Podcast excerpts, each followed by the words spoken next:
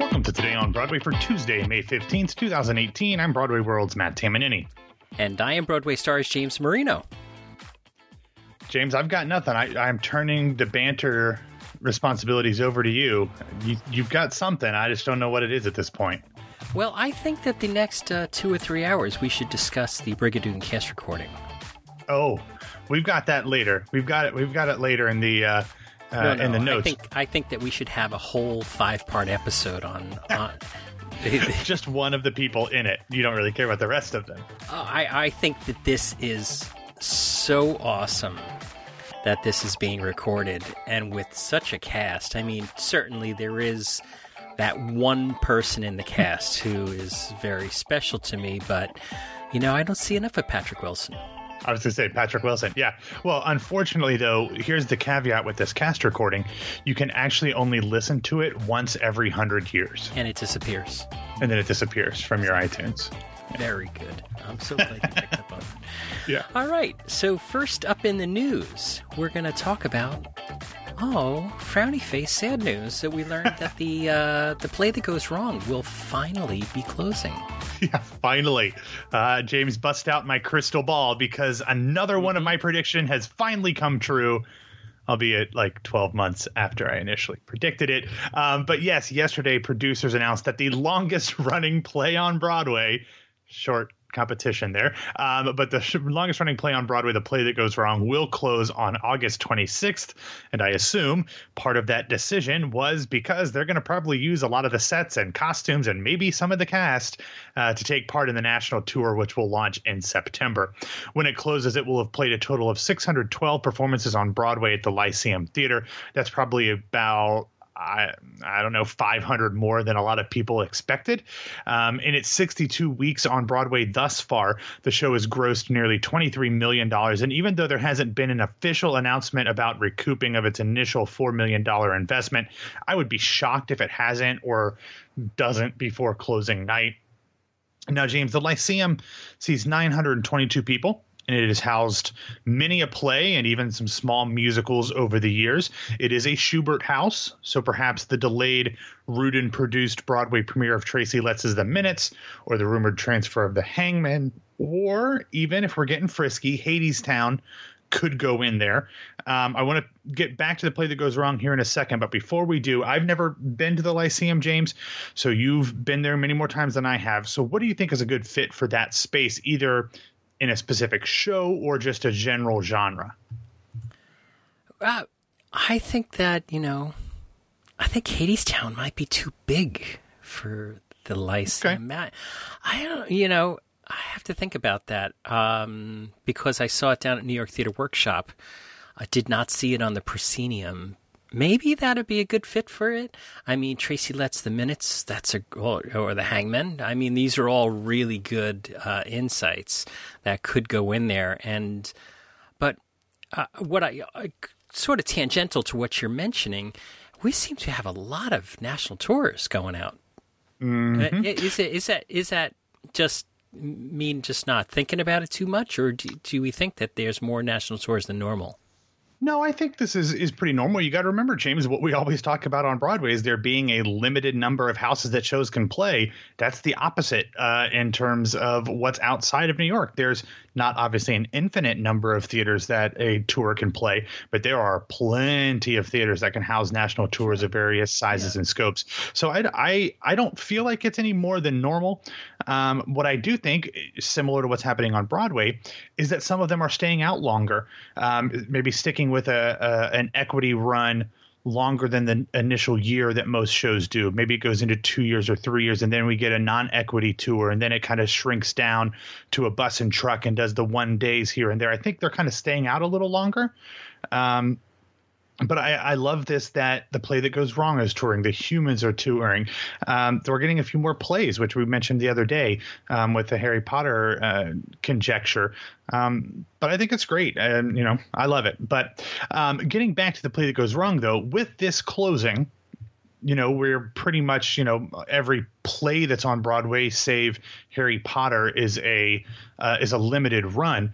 But we really don't see a lot of these comedies on Broadway anymore. If we're getting straight plays, they're generally of the epic variety or the drama variety. And obviously Travesties is an, is an absurdist comedy, but just these middle of the road, large appeal comedies we don't get very often on Broadway, James. And I hope that the success of this show, even though it wasn't a blockbuster, it didn't win a ton of Tony Awards, it didn't make a butt ton of money, it certainly um, exceeded the expectations that a lot of us had, a lot of the experts, quote unquote, had. And the fact that it's played for, you know, a year and a half by the time it closes, it's going on a national tour. I hope we get some of this, I don't know, I don't want to say mainstream comedy, but something that appeals to a wide swath of people.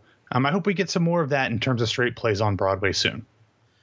Yeah, uh, I mean, we've had a handful of comedies. Uh, I'm trying to think of that that comedy that Renee Fleming was in uh, uh, two seasons ago. It's uh, oh, it's not. It's Only a Play. That was the Nathan Lane one. Um, the one Douglas Sills was in yeah, it as well. Exactly. Um, yeah, I don't remember off the top of my head, but so, it was did not do well. Yeah, and I mean, we just had um, Present Laughter revival. We had uh, a, f- a few other things, but sure, I, I'm, I would love to have a, a side-splitting comedy uh, to to go to. Um, and uh, Peter Felicia, when he talked about his Harry Potter uh, review on This Week on Broadway, he he said that the uh, he felt that the record for longest-running play is going to fall, so maybe uh, mm, certainly. Maybe the uh, the play that go, goes wrong saw the writing on the wall and uh, and threw in the towel. Yeah. There. Well, yeah. Obviously, if it had gone, it kept going. Harry Potter wasn't going to pass it, um, but it yeah. certainly Harry Potter is um, certainly destined to run longer than any play um, has ever run on Broadway before. Uh, I looked it up. The uh, play was called Living on Love. They were an was it now? Yeah. I I, I, would, uh, I would have never gotten that. No, no. And I, I liked uh, it. When I when I went to see it, I, I enjoyed it. Interesting. All right. So I will uh, take your word for that. Um, but uh, yeah. So anyway, hopefully we get some more things like that. And, and good luck to them. I'm looking through here. And currently the longest running play on Broadway Um, of all time will be Life with Father. Yes. With, uh, yes, I'm sure you knew that, um, which it closed back in nineteen forty-seven with three thousand two hundred twenty-four performances. Um, it's the Broadway's longest running straight play. Now, Peter so. talked about whether they would consider uh, Harry Potter Part One and Part Two as one oh. performance, or I don't know for that type of thing. And also, I think that the first person that I saw that had brought that up was Michael Dale uh, from Broadway World had posted that on his Twitter account, uh, the Life with Father thing. I, I wouldn't have known that other than Peter and Michael Dale talking about it. Wow. I'm pl- gl- uh, very proud to be uh, associated with them tangentially both. All right. Uh, all right. Next up, a new Some Like It Hot musical is in the works for Broadway. Yes. Yesterday, producers Neil Marin and Craig Zidane announced their first show in their previously announced partnership with the Schubert organization, and that would be a new musical adaptation of the classic Billy Wilder comedy Some Like It Hot. Directed and choreographed by Casey Nicola, the original film starred Jack Lemmon and Tony Curtis and Marilyn Monroe and focuses on two male musicians who witness a mob murder and then go on the run to, you know, avoid being snuffed out themselves. And to do so, they pose as women in an all-female band. Now, James, between this Tootsie musical and Missus Doubtfire musical and this one, and I feel like there's one more that I'm missing uh, that I can't remember, but we're really, uh, really trying to milk all the laughs out of men dressed as women with these new musicals, aren't we? Yeah. Uh, I feel like there was one more because we've talked about this before, and I can't think of what the third one is, but just like, all right, uh, we get it. Was it uh, Tootsie?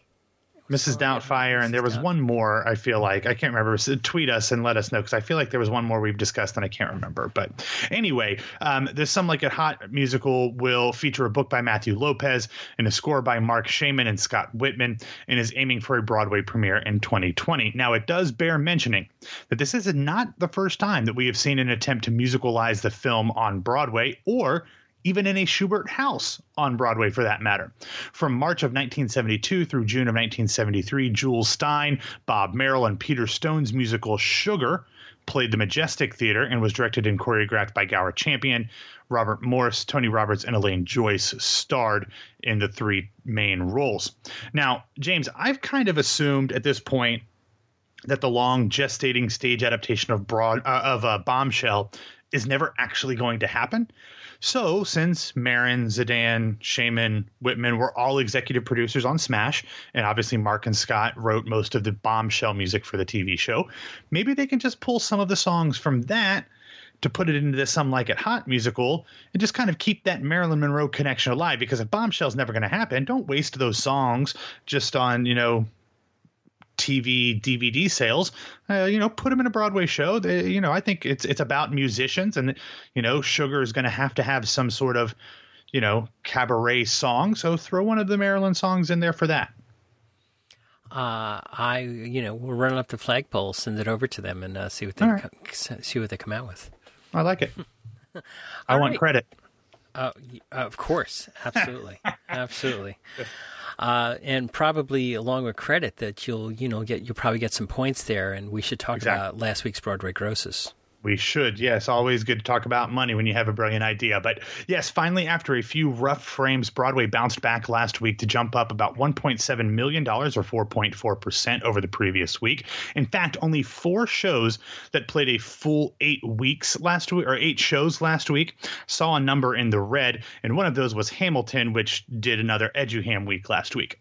However, the juggernaut continued its reign on top of the grosses with two point eight two million dollars, followed by Springsteen and Harry Potter, both above two million dollars. Then The Lion King, Frozen, Dear Evan Hansen, Wicked, Mean Girls, Aladdin, Come From Away, Carousel, The Book of Mormon, My Fair Lady, Summer, Cole and the Donna Summer Musical, The Iceman Cometh, Phantom, and Hello Dolly, all above seven figures in descending order. So, so it's a lot. Are you, are you saying, wow, at just the number of them, or that yeah. Donna Summer's in there? No, no, I'm not shocked that Donna Summer's in there because uh, I've, Nor I've I. spoken to a, a number of people that have have seen it in the last couple of weeks, and it, it seems like uh, it seems like the non-theatrical word of mouth is very, very good, and people I, are going and enjoying it, and uh, good for them. Yeah, I think this one's going to be around until next summer, Cole and the Donna Summer Musical. Um, but anyway, uh, surprisingly, the next two shows that were just on the outside of a million dollars looking in were both plays.